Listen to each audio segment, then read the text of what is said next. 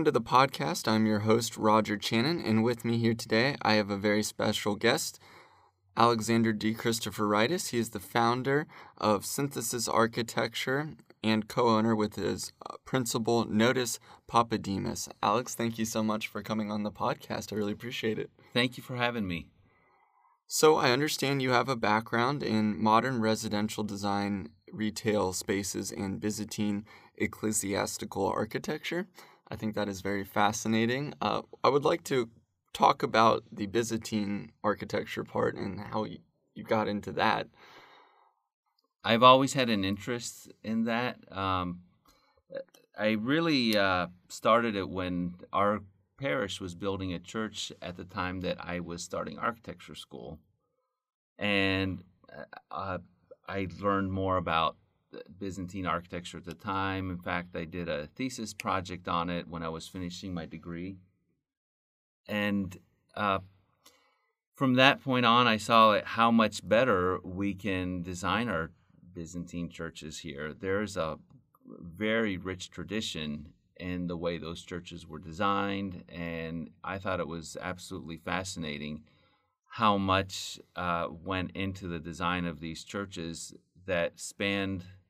There's a style that spanned from the fourth century AD and for about a thousand years developed into something pretty amazing. And it seemed like anyone that was designing a Byzantine church or an Orthodox Christian church in the United States and so many other places uh, really didn't do that much more than maybe try to put a dome on top of it.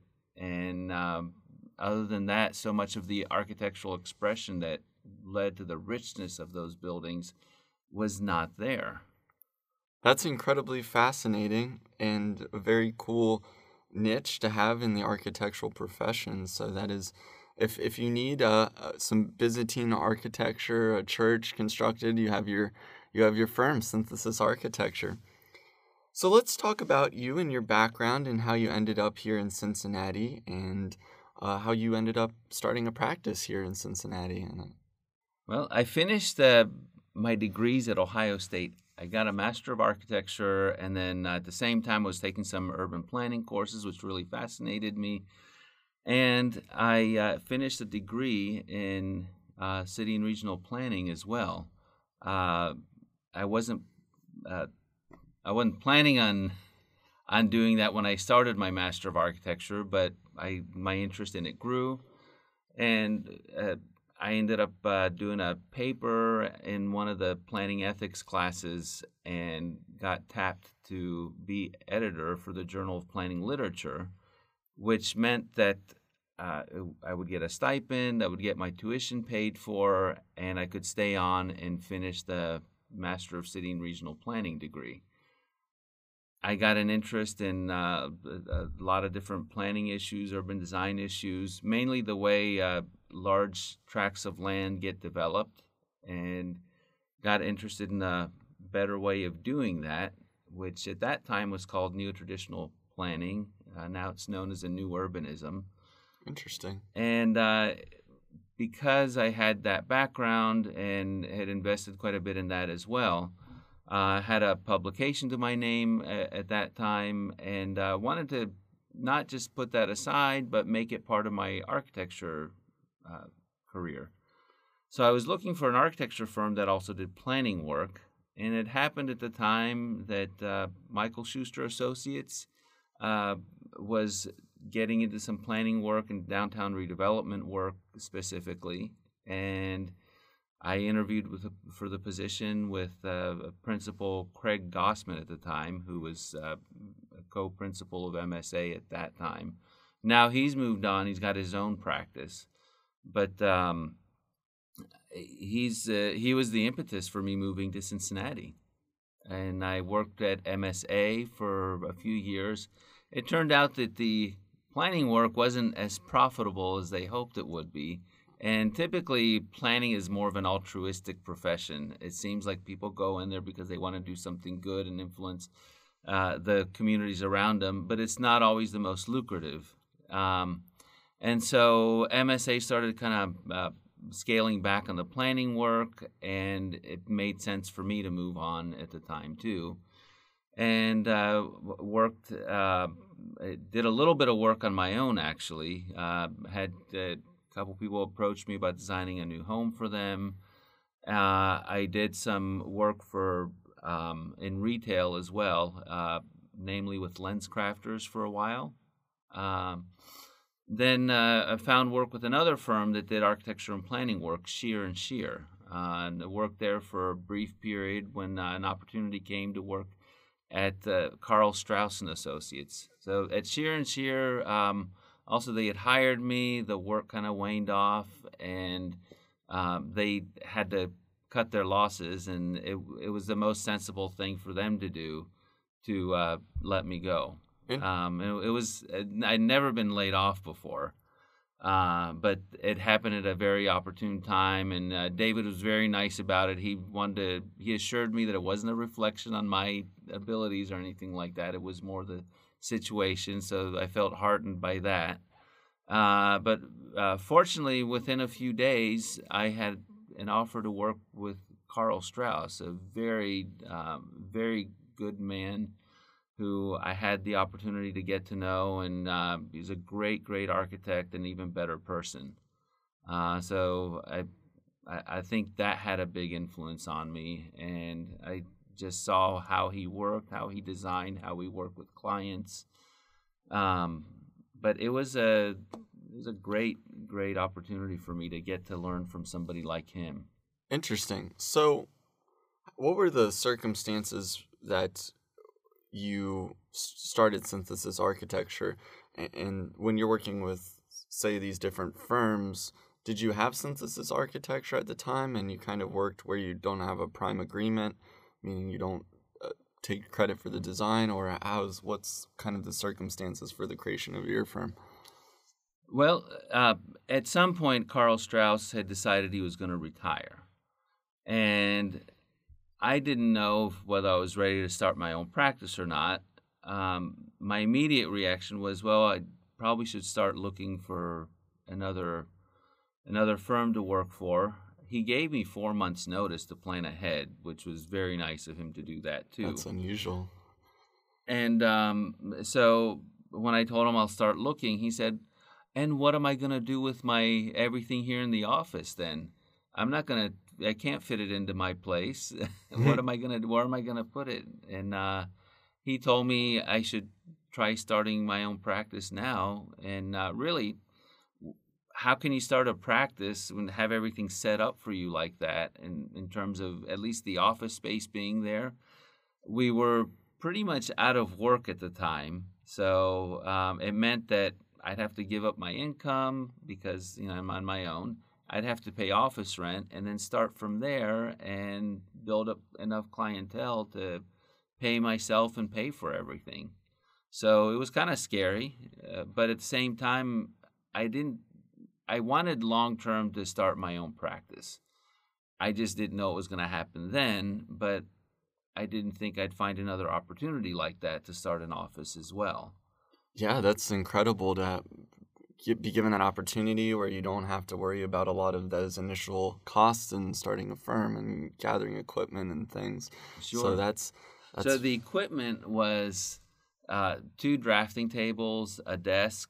Uh, there's no electronic equipment. Uh, and one of the things that you know wasn't uh, the best preparation for me was uh, technologically we did everything i mean everything by hand in wow. the office the only the most advanced piece of equipment in the office was a telephone answering machine we didn't have a copier even it was uh, everything everything by hand and he didn't believe in copying details and pasting them onto your sets of plans like so many other firms did even before uh, electronic work i mean a lot of firms would take a, detail from another project and slap it onto the new project because it was the exact same detail.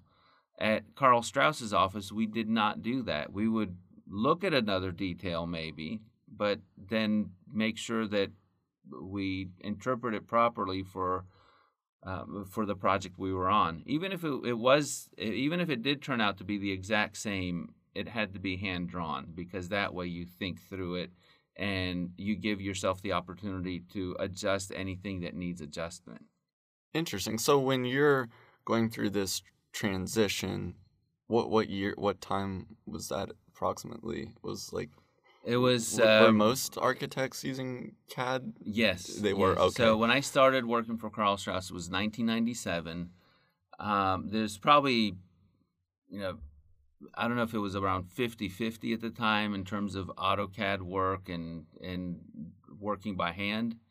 But by the time I finished working for it, it was like 90-10 or 95-5 uh, percentage wise in terms of uh, firms using AutoCAD. Uh, BIM wasn't uh, wasn't something. It was there were the software was being developed, but it wasn't out and ready for use for years after that. So AutoCAD was it as far as what architectural firms did. It was two dimensional drafting basically uh, that firms used.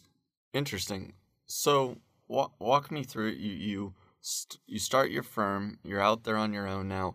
How did you start gathering clients? Because I mean, I imagine you have a new firm. You have you do have a lot of experience at this time, but I mean, how do you find clients and and survive? In other words, get the word out as much as I could. To uh, uh, I developed um, kind of a, bro- a simple brochure that was wasn't so long that it would take forever to read, but um, I developed a, a paper brochure that I mailed to all the uh, Orthodox Christian churches in our region. And um, from that, I got responses from a couple of them. Um, so that was one area. Um, and then uh, I also looked into going online and seeing if I could put our name out there for people to to find us as well.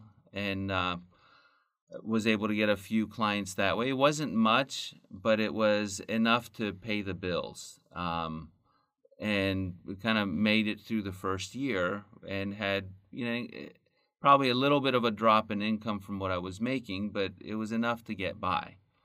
The following year, uh, you know, the that doubled, and the year after that, that doubled again, and I was doing much better that at, at that stage but it just took a lot of time. I had to do well by my clients. Um, you know, people were leaving online ratings at the time too, and uh, reviews um, on different you know media, and I usually got good reviews, which was good. And you know, I I I, I wanted to do well by my clients, uh, make sure they're comfortable with the whole process, be responsive. Um, and you know, treat them the way I'd like to be treated, and um, also, uh, I learned a lot about how to treat a client through watching Carl Strauss.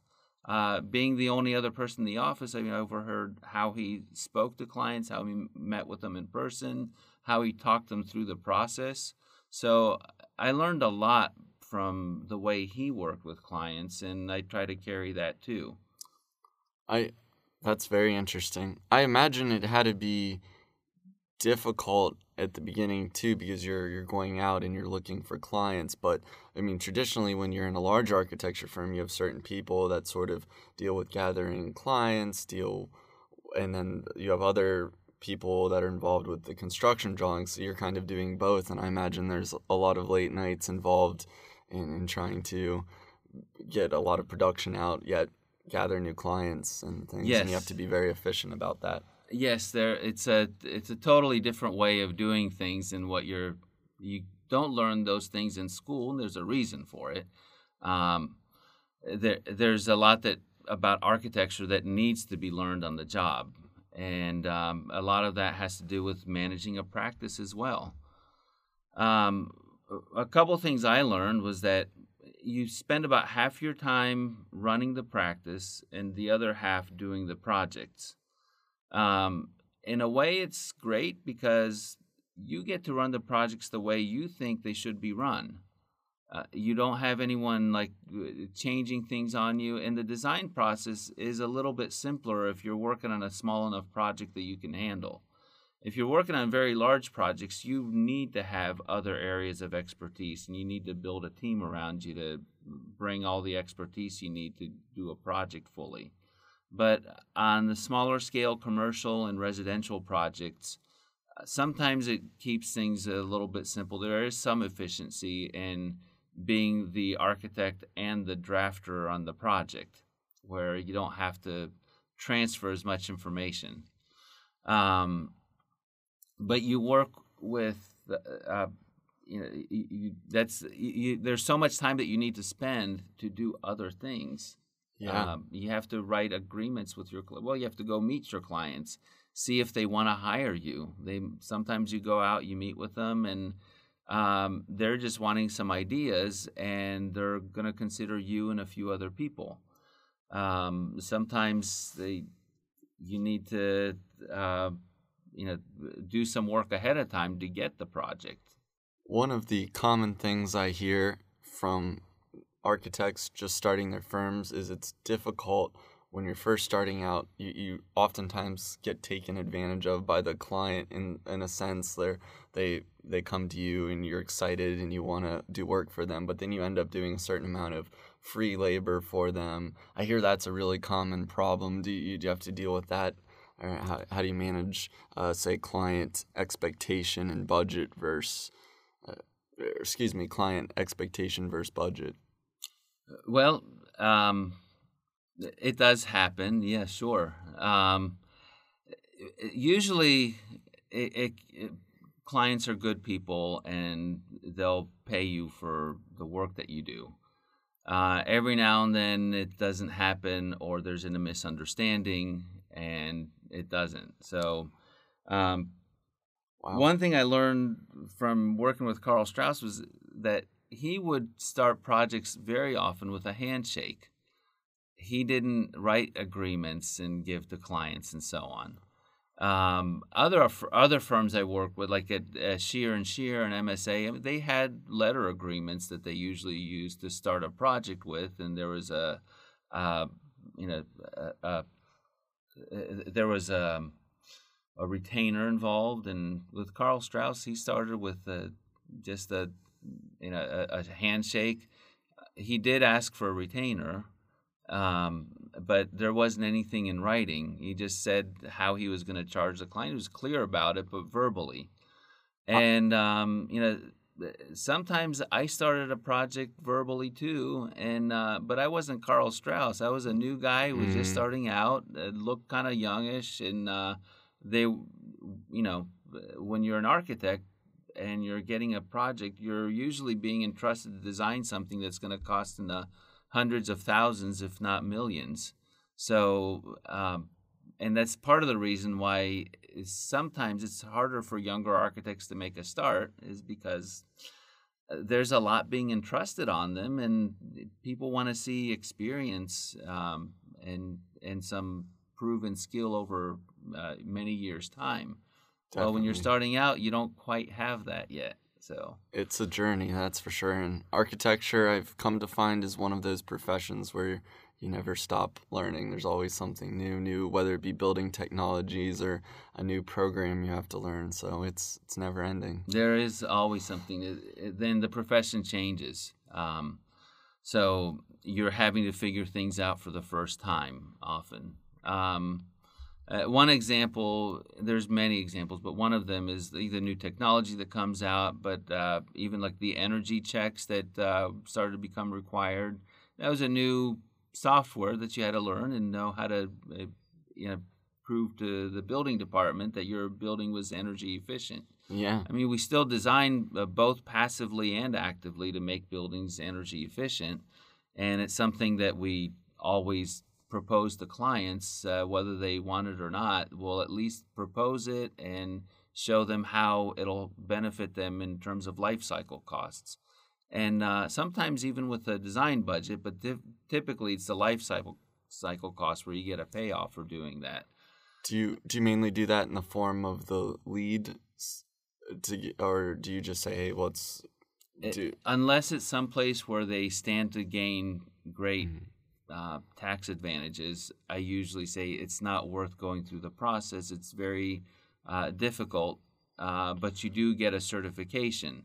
And if that certification has value to you, go for it. Yes. If it doesn't, then it's better for us to design passively and um, and find active systems that might make sense. Um, so we'll look into like whether geothermal makes sense. Um, good insulation always makes sense. So I tell them that's probably the number one thing that has a payoff is insulating your building well and properly in, in ways that it's not going to cause. Sometimes you can insulate it so well that it causes other problems. So you got to be careful about the technology, and a lot of that just I, I learned on in practice uh, because the technologies are changing, and as any architect knows, there's a requirement for uh, for uh, continuing education, uh, but it there's uh, probably even more that you need to learn than what the continuing education requirements mm-hmm. are,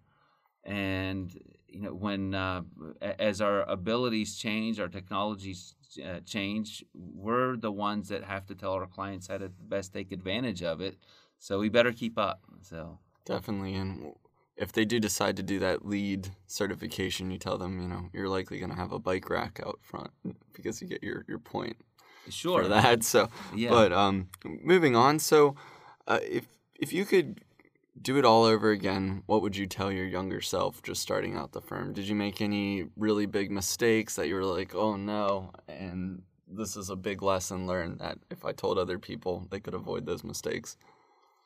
Um, well, I think it's good to go for it. Try to learn all the fundamentals of practice well.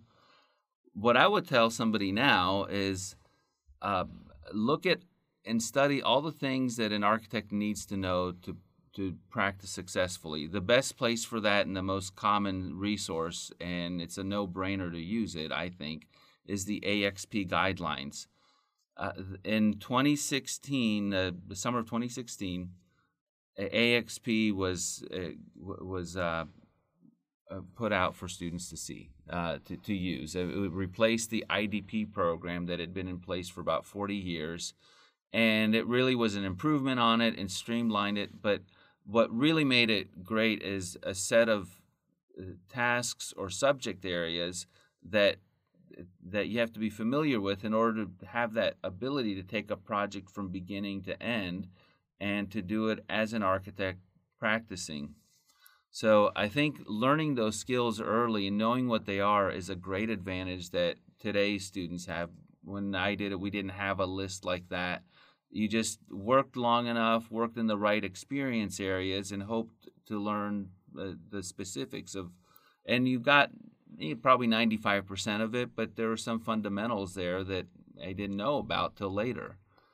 Um, eh, so, uh, for one example that I like to give is um, I remember my first project that was under construction with me as a licensed architect doing it uh, the, the client or the the contractor needed to get payment, and they sent me an application for payment.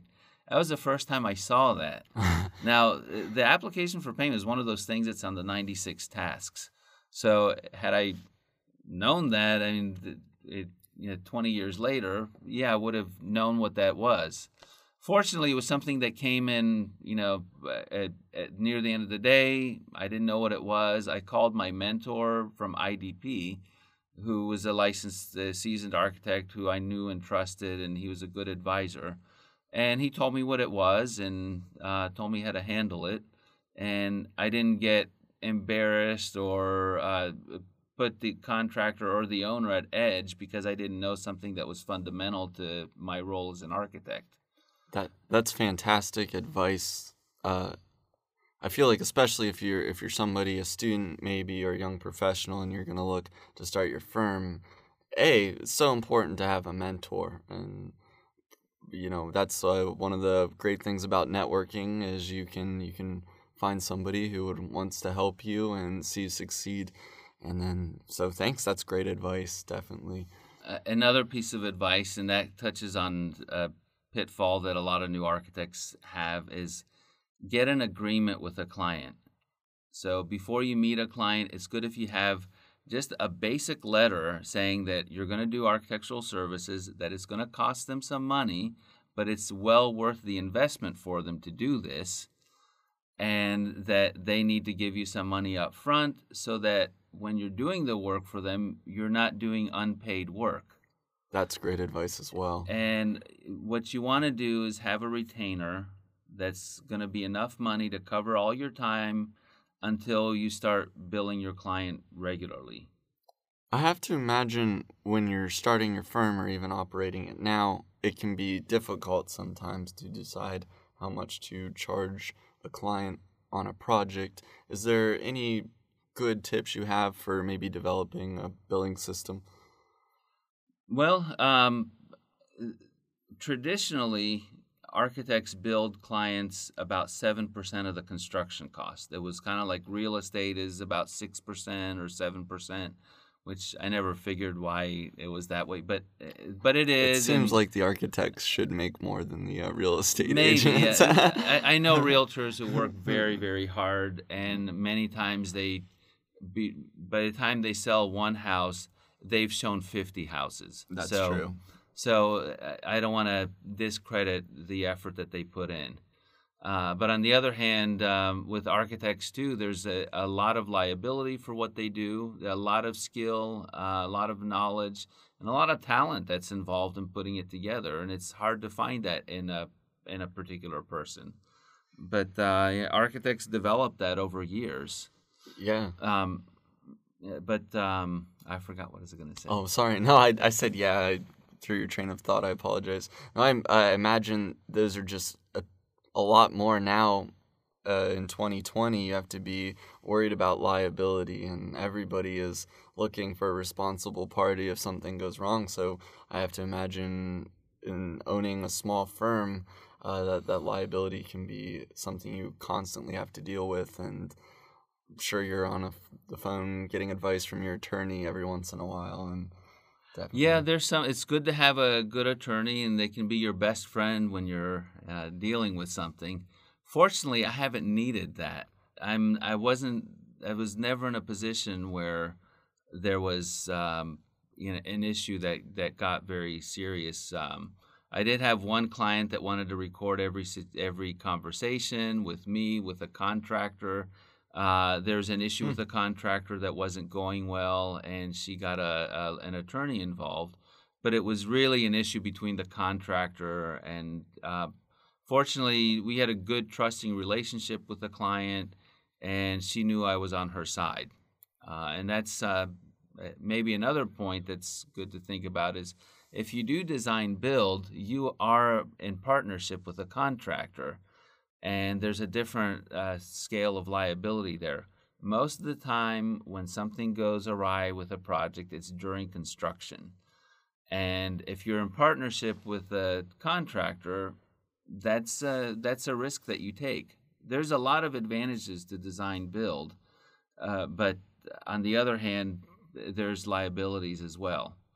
Uh, I did do a project once where I became the contractor, mainly because the project was a, remo- a small addition and small remodelings all over this house.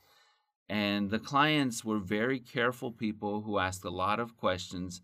And I think they scared off every contractor they talked to. And because they wanted to get their project built, I wanted to get it built. And we'd been through about 10 different contractors who backed out before starting the project. I told him, don't worry, I'll do it for you. I'll get the subcontractors, we'll get the project going. And we did. The project did get finished, but sorry, but mm-hmm. the project did get finished. Uh, but it was a lot of time on my part. I spent much more, t- I I spent probably twice as long on that project being the contractor as I did being the architect, which meant that I had I got the fee for that the contracting as well, but honestly, I enjoyed the design work what much better than than the contracting work where you're chasing down subcontractors, making sure the materials are there. Um, eh, you're not doing the work yourself as the contractor, but you're coordinating everyone else who is. And I just didn't enjoy that part of it. I felt like, you know, I had to call people you know many many times over to get them to do something fairly simple and um, you have to deal with the building departments. Uh, a lot of times you have to go out to the job site on a moment's notice because something's not looking the way it should. Um, and I did it. I learned and got an appreciation for what contractors do. But on the other hand, I also learned, okay, I better I better stick to what I know, and that's the architectural work, and I enjoy that much better. Definitely, that's that's fantastic. Uh, yeah, I, I started my brief professional career uh, working for a design build in an office, design build office for a developer, Al Neyer.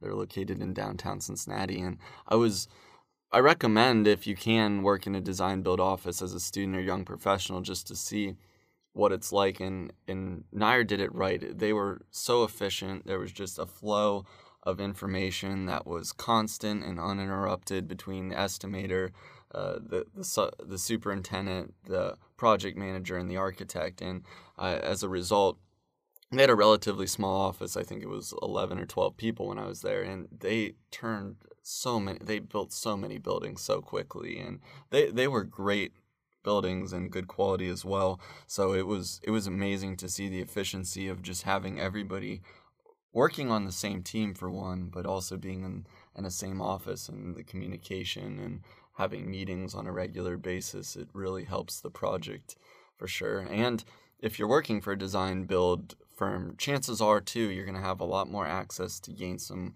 construction experience, which as a student is is huge. Uh, to actually see the buildings come up, I was in industrial, uh, and I got to see every step from where they clear the land to interior finishes, and it's a tremendous opportunity to see how buildings are constructed. And uh, you know, then you come back into your office, and you're not so much thinking about it as I'm just drawing drawings, but I'm drawing drawings, and if I was reading these drawings, would I be able to understand how they come together. So that was tremendous. Yeah, absolutely. Yes. Uh, I think that's great advice. I, I also think it's good to, uh, if you don't work for a design build company, uh, either work in construction management or construction labor to be involved in the process. Um, you get the complete picture of how a building goes together. I think you learn the most about how buildings go together uh, from the architectural standpoint by doing construction drawings and uh, and seeing every component of the building.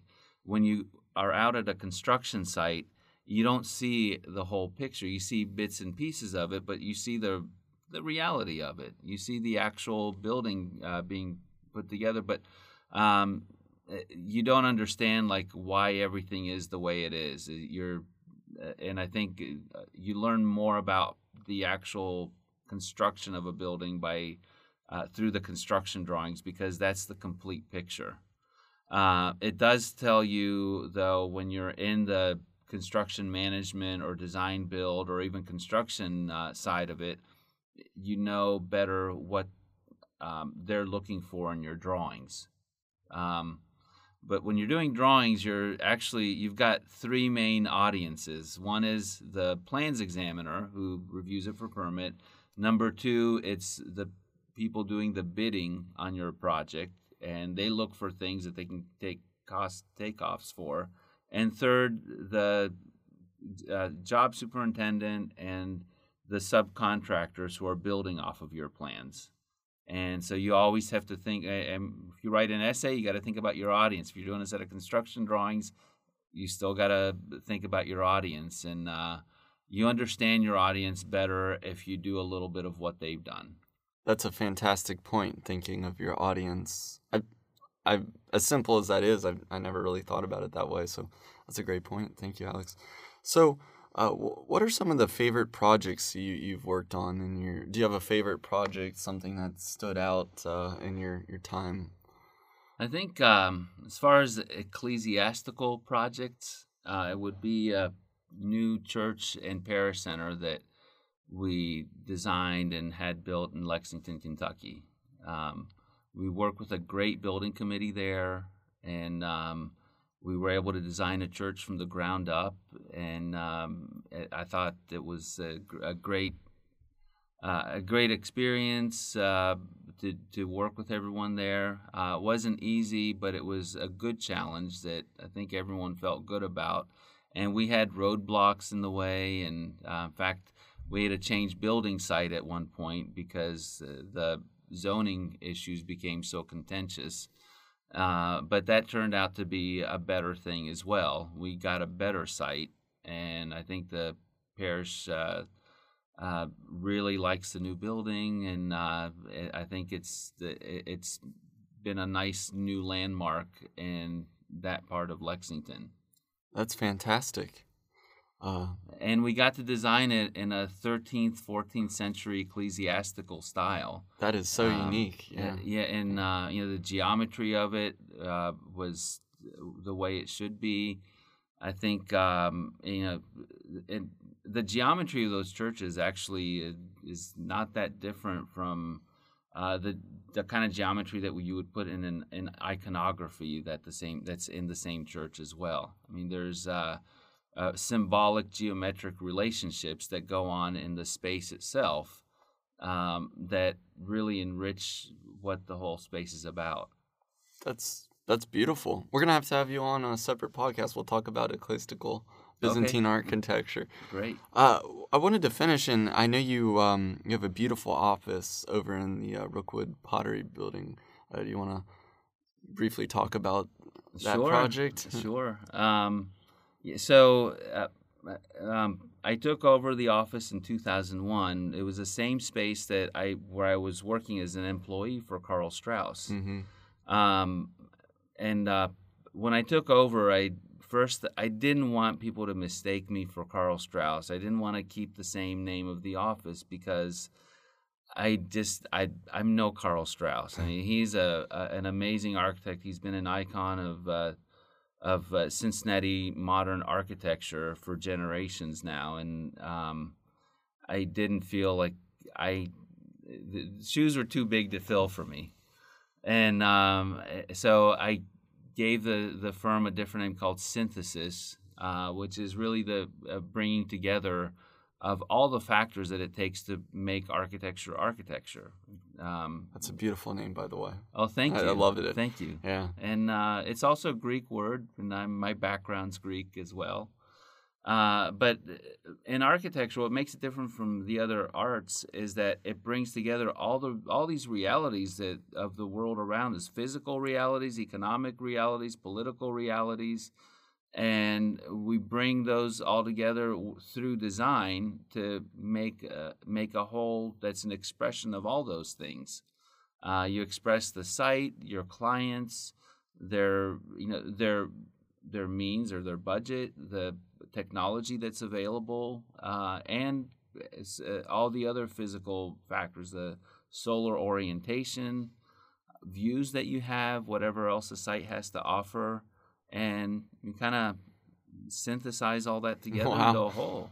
That is uh, that is well thought out. I love it. I, it's better than most businesses. it's like, what name will we name it? And then it's something random. But I, I love that it's uh, so personalized. I think this would be a good opportunity to mention. I have an Instagram for the podcast now. It's uh, said S A I D underscore podcast, and I'll post some pictures of of your office, and so people can see how cool it is when you get those to me. So great, definitely well, give thank it a follow. All right, definitely. Well, um, and I'll tell you, um, the office stayed pretty much the way it was when Carl Strauss had it until my partner Notis Papademos came. He joined us in 2011 and um, we also had we grew to about four people well the office is really designed for three they said, well, it's time that we make a change to the office. Um, and so, and it was really designed with drafting tables. I mean, and we weren't doing that anymore. Mm-hmm. Everything we were doing was digital. I mean, it, so uh, we we needed a little bit more space. We needed workstations. So we remodeled the entire office at that time. And really, we came up with a design where everyone in the office had an input on it. Uh, so that was Notis, my partner, myself, uh, Steve Stidham, who was working with us in Trang Vo, um, who was also with us at the time, and um, we all, you know, had input on that design. And what we loved about it was when we were finished, we could see that it was really a teamwork effort, um, not only in the design but also the construction of it. Uh, part of what we like to do for clients is to make the most of their resources. I mean, if we can do something that looks great but didn't cost much, I think it's a good thing, and a lot of people like that as well. And we try to do that with the office. We were careful about what materials we used. We used some salvage materials. We used some, you know, materials that were being discontinued. Um, we, uh, you know, used some things that would have been thrown away, um, like uh, like tubes, uh, drawing tubes that the print shop didn't know what to do with. Interesting. Uh, discarded two by fours and things like that. And the entire cost of it was probably a fraction of what it looks like we spent on the office. And I think that's one of the things that we like to show off to clients as well is that we can be creative and make the most of their budget, and it's well worth the design fee. Uh, they usually save much more in the construction end and do something imaginative at the same time. That's that's so well thought out, and I love it. I love how it's uh, everything from the name to what you've done with your office to your clients. It's it's all very thought out, more so than a lot of people I meet. So I think I I really appreciate that about you and everything. So well, that's that's design too. I yeah, mean, definitely. It well, it needs to happen more and think like that. I would say, but well, we are uh, starting to run out of time here, and so Alex, I very much appreciate you coming on the podcast. This has been fantastic, and we're gonna have you on here in a couple weeks. And, uh, Alex, you're involved a lot in the co-op program as well, so we'll talk about that and what it's like at UC and getting a job and. So yeah, we're looking forward to it. Thank you. Great. Well, thank you too. I really enjoyed talking with you. How do we say uh, have a great day in, in Greek, and thank you for listening. Kalisas mera. There you go. Well, thanks everybody, and uh, don't forget to follow the uh, said podcast on Instagram, and we'll post uh, some pictures of Alex's office and uh, maybe some of his projects as well if he's interested. Have a great day, everyone. Thanks for listening.